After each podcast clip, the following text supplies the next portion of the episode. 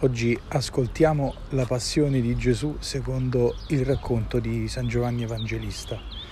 In questo lungo e denso brano mi colpiscono molte cose, ma in modo particolare questa volta mi colpiscono la paura di due figure, di Pietro e di Pilato.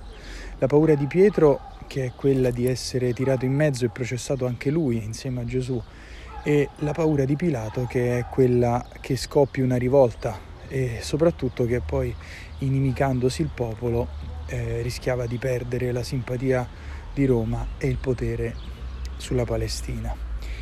3 volte Pietro rinnega Gesù e 3 volte Pilato afferma di non volerlo uccidere.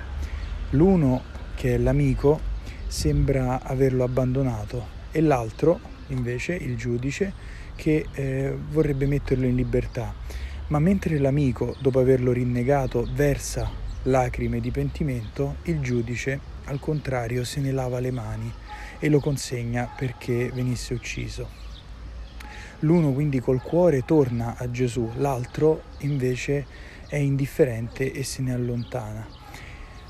Il sacrificio che Gesù ha compiuto, lui lo ha scelto e lo ha voluto compiere per tutti, sia per chi gli è amico come Pietro, sia per chi gli è indifferente come Pilato, sia per chi lo rinnega e sia per chi non vuole averci niente a che fare.